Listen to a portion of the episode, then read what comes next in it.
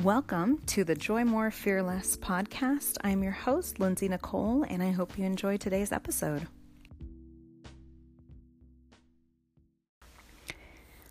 So, I heard about another shooting today, and this one took place in my state. Um, so, I just wanted to share about that. I didn't change my profile picture to reflect, you know, the the name of the city, the name of the place, put the ribbons across it, and I'm going to tell you why I didn't do that um, in this episode. So let me start here. This is something I'd written from actually a previous time that one of these shootings had taken place. My friend, what do we do? What can we do? How can we move through this season and grow? Can we move through this madness, not get caught up in this violence? I have violated you. I attacked you by the way I acted or the way I didn't act. I sat and watched. I didn't intervene. I attacked you when I posted that photo. I attacked you by shutting off communication when I wouldn't listen. When I expected that you listen to me when I was unwilling to listen to you when I insisted you acknowledge your violation first, that is not listening. That is control, and I have a tendency to want to be controlling. I mean, you understand, don't you? The world is so unpredictable, and I'm sitting over here scared, alone, and worried that I will be taken down with all of the madness in the world. I try to keep my head high, but sometimes I just can't anymore. When I did these things, I was violent. No, it wasn't physical violence. It was the wasn't the traditional definition of violence that we subscribe to. Yet it was violent nonetheless. We become so conditioned to violence that it seems we don't even recognize it anymore. Our music sings about violence. Our video games and allow us to become the perpetrators of violence. Our news glorifies the violence in the world. Our movies and TV shows are filled with violent images. On top of that, we have an obsession with images. Our houses are filled with stuff. No one has time for one another. Complaining is the norm, and we all want to cheat the system with quick fixes and hacks. We're hard pressed to find joy in, our, joy in our lives, and if we do, it's often in the form of a chemical relief. From the chemicals released during exercise to caffeine, heroin to prescription Xanax, chocolate to sex, we are constantly using things outside of ourselves to amp up our body to feel better. Sometimes we avoid by choice, sometimes we're stuck in a habit.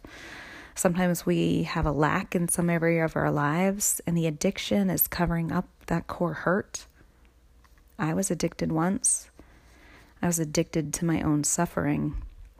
I believed that I was worthy of abuse. Thankfully, though, after a lot of self awareness, surrendering to my higher power, and release of self judgment, I am not addicted to my suffering anymore. The truth is, I'm tired of suffering. So instead, I choose joy.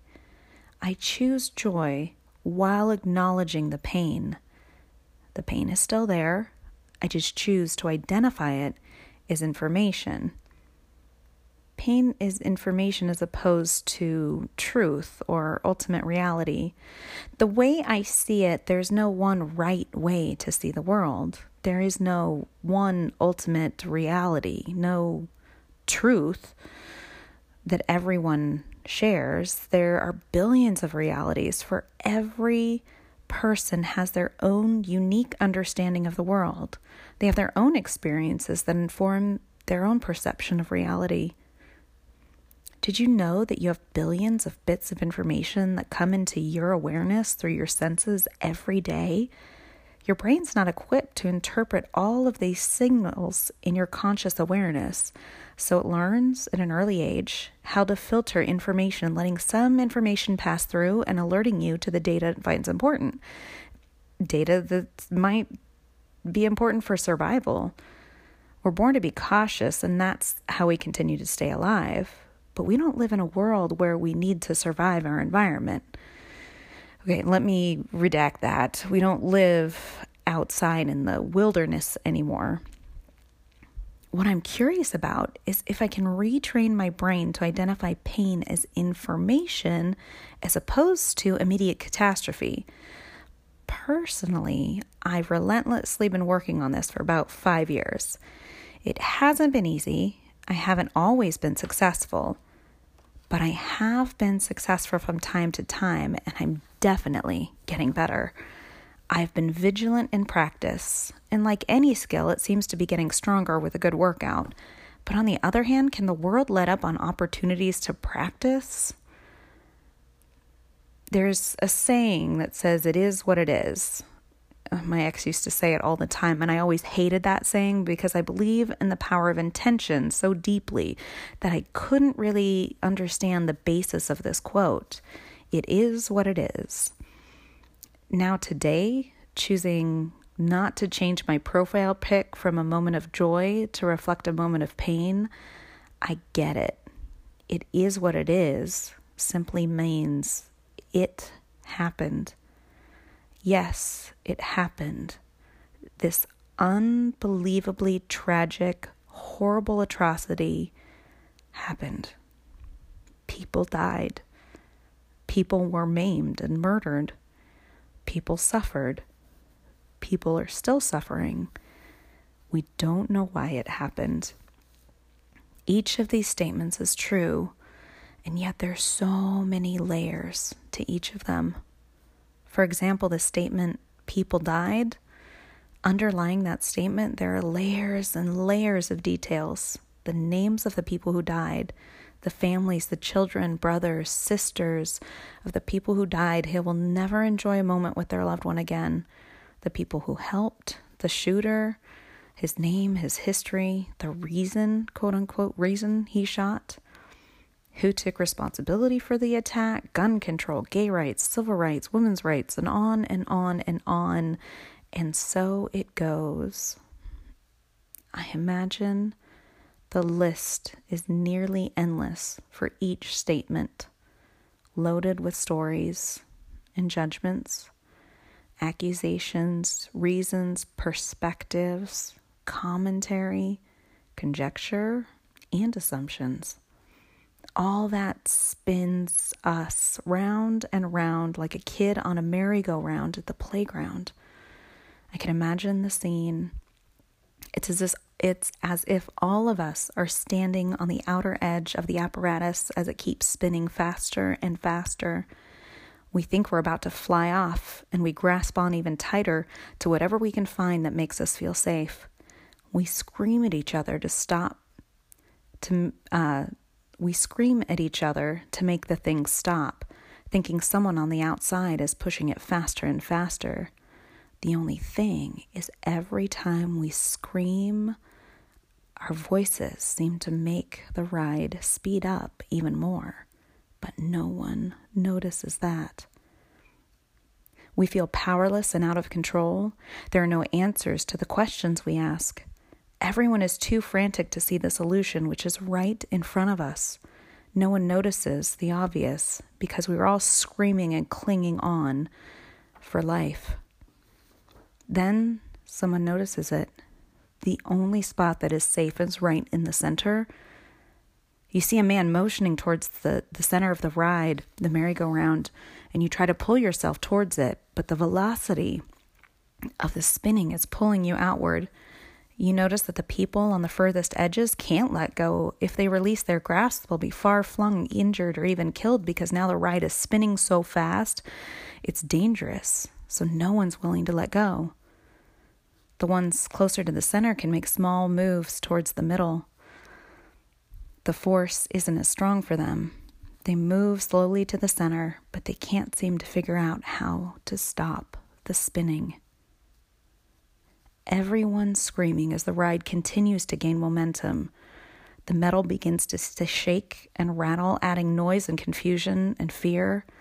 No one can hear the little girl that noticed the solution she can't yell to get anyone's attention because that will just amplify the problem. She noticed it's the noise, all the yelling, all the anger, all the blame. That's exactly what the problem is. Just as she noticed, she whispers, Stop yelling. The ride slows down when we stop screaming at each other. But no one hears her. She says it again. The ride slows down when we take a moment to breathe. The ride slows down in moments of silence. Still, no one hears. So she tries something else. She looks at her neighbor and whispers in his ear, The ride slows down when we do. We can save ourselves if we're quiet. Loudly, the man yells to the girl, What? Speak up, I can't hear you, as he keeps yelling to others across from him. She turns to the other side, where she sees she's where she sees a trusted friend. Friend, she whispers, please trust me and stop yelling. I've noticed something. I think it's the way to save ourselves. The dark haired girl was curious. She had known this friend for a long time. They'd played together and laughed and built a truly wonderful bond. She trusted her friend and was willing to give it a try. For a moment, both girls were completely silent, even though they were scared. The turntable jolted. It felt as if an earthquake had come. Everyone was stunned and silent for just a moment and the spinning ceased. People clamored to the center of the ride. They saw their chance and they took it. But within moments, screams and cries of fear rang out, and the ride began to spin all over again. I think our world and our life is like the merry-go-round in the story. And the more we can listen, which is the same letters as silent, use that energy and we can change the world and we can stop the spinning out of control. Thank you so much for listening to this post. And feel free to check out my website, dignitydesign.com, or joymorefearless.com. And I've got 365 ways to find joy in the journey if you join my email list. So thank you so much for your time today. Blessings and love. And I hope you find some silence, some time to be silent and listen. Sometimes you can do that even in the middle of a noisy place because you can find that center, that calm place inside the eye of the hurricane. Love you guys. I will talk to you soon. Bye bye.